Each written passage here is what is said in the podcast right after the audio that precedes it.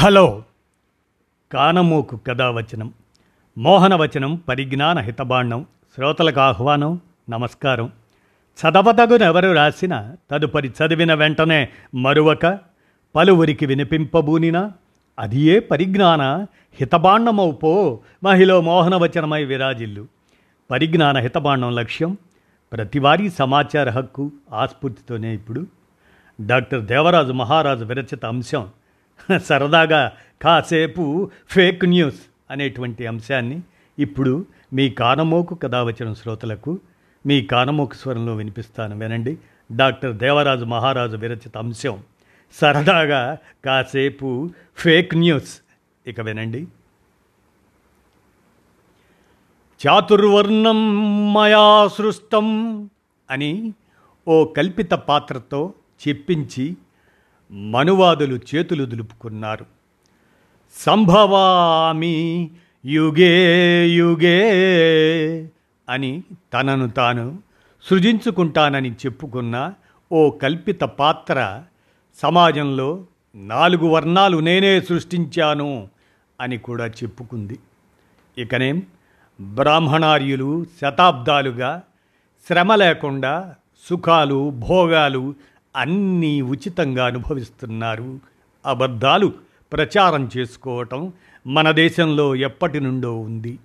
అనడానికి ఇది ఒక ఉదాహరణ. సమకాలీనంలో ఏలిన వారి అబద్ధాలు పౌరుల జీవితాల్లోకి ఇంకిపోతున్నాయి.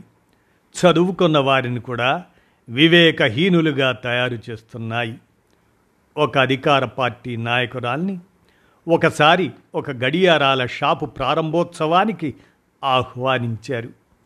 కార్యక్రమం అయిపోయాక ఆమె షాపులోని ఒక్కొక్క గడియారం చూస్తూ తిరిగింది. గోడ గడియారాలన్నీ నడుస్తున్నాయి. వాటి పెండ్యులాలు ఊగుతున్నాయి. అయితే మధ్యలో ఒక పెద్ద గడియారం ప్రత్యేకంగా మర్చారు. అది నడవడం లేదు. ఈ ఆగిపోయిన గడియారం ఇక్కడ ఎందుకు పెట్టారు?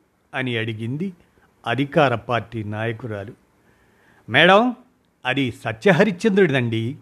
ఇంతవరకు ఆ గడియారం ముళ్ళు ఒక్కసారి కూడా కదల్లేదు అన్నాడు షాప్ యజమాని. అదేమిటి? నడవని గడియారాలు ఎందుకు షాపులో? అని అంది ఆ నాయకురాలు. అలా కాదు మేడం గారు. ఇవన్నీ అబద్ధాల గడియారాలు. మనుషులు అబద్ధాలు ఆడుతున్న కొద్దీ ఇవి నడుస్తాయి. వీటి ప్రత్యేకత అదే అన్నాడు ఆ ఓహో అలాగా. ఈ రాష్ట్రంలోని ప్రాంతీయ పార్టీ అబద్ధాలు బాగానే ఆడుతుంది. వాళ్ళకు కనెక్ట్ అయిన గడియారం ఉందా? ఆ ఉంది కదా మేడం గారు. చూడండి నా టేబుల్ ఫ్యాను ఎలా కొనికిపాట్లు పడుతూ తిరుగుతుందో. వారి గడియారానికి ఈ టేబుల్ ఫ్యాను కనెక్ట్ చేశాం. వాళ్ళ అబద్ధాల శక్తి అంత పెద్దగా లేదు. మరి మాకు ప్రతిపక్షంగా కొనసాగుతూ కేంద్రంలో మాపై అబద్ధాలు గుప్పిస్తున్న పార్టీల గడియారాలేవి? కుతూహలంగా అడిగింది నాయకురాలు. అదిగో పైకి చూడండి మేడం. ప్రతిపక్ష గడియారాల ముళ్ళు ఊడదీసి పైన రూఫ్కి అమర్చాం ఎంచక్క సీలింగ్ ఫ్యాన్లా తిరుగుతున్నాయి? అంటూ పైకి చూపించాడు షాప్ యజమాని. అధికార పార్టీ నాయకురాలి కళ్ళు చల్లబడ్డాయి. మా మీద ఎదురుదాడికి దిగి ఎన్నెన్ని అబద్ధాలు ఆడుతున్నారో ఇకనైక ఈ దేశ ప్రజలు గ్రహిస్తారు. చాలా సంతోషమండి. సరే మరి వెళ్ళొస్తాను అంది నాయకురాలు. అదేమిటి? మన అధికార పార్టీ గడియారాలు చూడకుండానే వెళ్ళిపోతారా? ఏముంది? మా అబద్ధాలతో రిస్టువాచ్ కూడా నడుస్తుందో లేదో సరే చూపించండి అని అంది అధికార పార్టీ నాయకురాలు. మరీ అంత తీసిపారేయకండి మేడం. మన అధికార పార్టీ నాయకుల అబద్ధాలతో గడియారాలే కాదు మోటార్లే నడుస్తున్నాయి. రండి చూద్దురు కానీ వాటిని బయట ఆవరణలో పెట్టాం. చూడండి ఈ వంద ఇంజన్ల మన వాళ్ళ అబద్ధాలతోనే నడుస్తున్నాయి. అండర్ గ్రౌండ్లో పైపులేసాం అవి అబద్ధాల్ని తోడిపోస్తాయి. దేశవ్యాప్తంగా అబద్ధాల పంటలు పండించాలన్నదే మా ధ్యేయం. మన దేశ నాయకుడి హితవు మేరకు మేము ఈ పని చేస్తున్నాం. ఒక్క దేశ నాయకుడి అబద్ధాలే మూడొంతుల ఇంజన్లు నడవడానికి ఇంధనం అందిస్తున్నాయి. షాపు యజమాని ఆపకుండా చెప్తున్నాడు. ఏదో అనుకుంటే ఏదో అయిందే అని మనసులో పీక్కొని ముఖం కందగడ్డ చేసుకొని వెనక్కు తిరిగింది. ఏ కొంచెం ఆలస్యం చేసినా పత్రికల వాళ్ళు టెలివిజన్ వాళ్ళు దాడి చేసేట్టున్నారు. గప్చిప్గా ఉడాయించడం మేలు అనుకుంది. ఉన్న ఫలంగా అక్కడి నుంచి మాయమైంది. హిందీ మాట్లాడని వారు దేశం విడిచి వెళ్ళాలి అని ప్రకటించారు ఉత్తరప్రదేశ్ మంత్రి సంజయ్ నిషాద్. మూర్ఖుల పార్టీ రాజ్యమేలుతున్నప్పుడు వారి మాటలు చేష్టలు ఇలాగే ఉంటాయి. మూర్ఖుల్ని ఎన్నుకొన్న ప్రజలు ఎంత మూర్ఖులు? వారిని అధికారంలో కొనసాగిస్తున్న ప్రతిపక్ష పార్టీల వైఫల్యం ఎంత? అని మనలాంటి సామాన్యులు వాపోతుంటాం. అక్షరాస్యత అనేది ముఖ్యమైన అంశం. కేరళలో తొంభై శాతం అక్షరాస్యత ఉంది. అక్కడ ప్రజలు ఆలోచించి ఓట్లేస్తారు. ఆ రాష్ట్రంలో యాభై ఐదు శాతం హిందువులు నలభై ఐదు శాతం మైనారిటీలు ఉన్నారు. దేశంలోని ఇతర రాష్ట్రాలతో పోలిస్తే కేరళ భిన్నమైంది. అందుకే అక్కడ బీజేపీ ఎదగడం లేదు అని తీర్మానించింది ఎవరో కాదు Kerala BJP MLA O Rajagopal. BJP party ఉన్న వాళ్ళలో కూడా ఒక్కోసారి విశ్లేషించుకునే శక్తి ఉంటుందన్నమాట. ఒక అంతర్జాతీయ ఆరోగ్య సదస్సులో జపాన్ జర్మనీ ఇండియన్ డాక్టర్లు కలుసుకున్నారు. టీ బ్రేక్లో పిచ్చాపాటి మాట్లాడుకుంటూ ఉన్నప్పుడు జపాన్ డాక్టర్ అన్నాడు మేము ఒక అతనికి కిడ్నీ మార్చాం. అతను పది రోజుల్లో కోలుకొని లేచి వెళ్ళి జాబు వెతుక్కున్నాడు అని గొప్పగా కళ్ళెగరేస్తూ మిత్రుల వంక చూశాడు. ఓఎస్. మేము చేశామండి అన్నాడు జర్మన్ డాక్టర్. మేము ఒక మనిషికి హార్ట్ మార్చాం. విచిత్రం. అతను వారంలోనే లేచి జాబుకు వెళ్తున్నాడు వెతుక్కున్నాడు. తాము కూడా తక్కువ కాదన్నట్లు భుజాలు ఎగరేశాడు జర్మనీ ఆయన. ఆ ఇద్దరి మాటలు విన్న ఇండియన్ డాక్టర్ తల వంచుకున్నాడు. ఫ్రెండ్స్ మీ ఇద్దరిని మనస్ఫూర్తిగా అభినందిస్తున్నాను. కానీ మా దేశంలో జరిగింది వేరు. మా కర్మగాలి మేము ఒకడిని మార్చాం. అంతే. దేశంలోని వాళ్ళంతా జాబుల వేటలో పడ్డారు అని అన్నాడు. మిగతా ఇద్దరు అయోమయంగా చూశారు. ఇంకా వివరాలు అక్కర్లేదన్నట్లు ఇండియన్ డాక్టర్ అక్కడి నుంచి వెళ్ళిపోవాల్సి వచ్చింది. మన దేశంలో నాయకులు మతం కవచంతో నిర్లజ్జగా తిరుగుతున్నారు. పేదలు తిండి లేక ఆకలితో నకనకలాడుతున్నారు. మండిపోతున్న కూరగాయలు పప్పు దినుసులు గ్యాస్ సిలిండరు పెట్రోలు కొనలేక జనం అల్లల్లాడిపోతున్నారు. ఉద్యోగాలు లేని యువత భవిష్యత్తు శూన్యమైపోతుంది. తనను తాను శివాజీ అనుకున్న దేశ ప్రధాని మాత్రం కాశీలో చూపు చిత్తం అన్నీ కెమెరా మీద కేంద్రీకరించి శివుడికి హారతిస్తాడు. వారణాసిలో ఒక రోజులో నాలుగు సార్లు దుస్తులు మారుస్తాడు. పని ముఖ్యం రా నాయనా అంటే కాదు పబ్లిసిటీ ముఖ్యం అని అంటాడు. ఎన్నికలు ఎక్కడ ఏ రాష్ట్రంలో వచ్చినా ఈ దేశానికి మూడు విషయాలు తప్పక గుర్తు చేస్తాడు.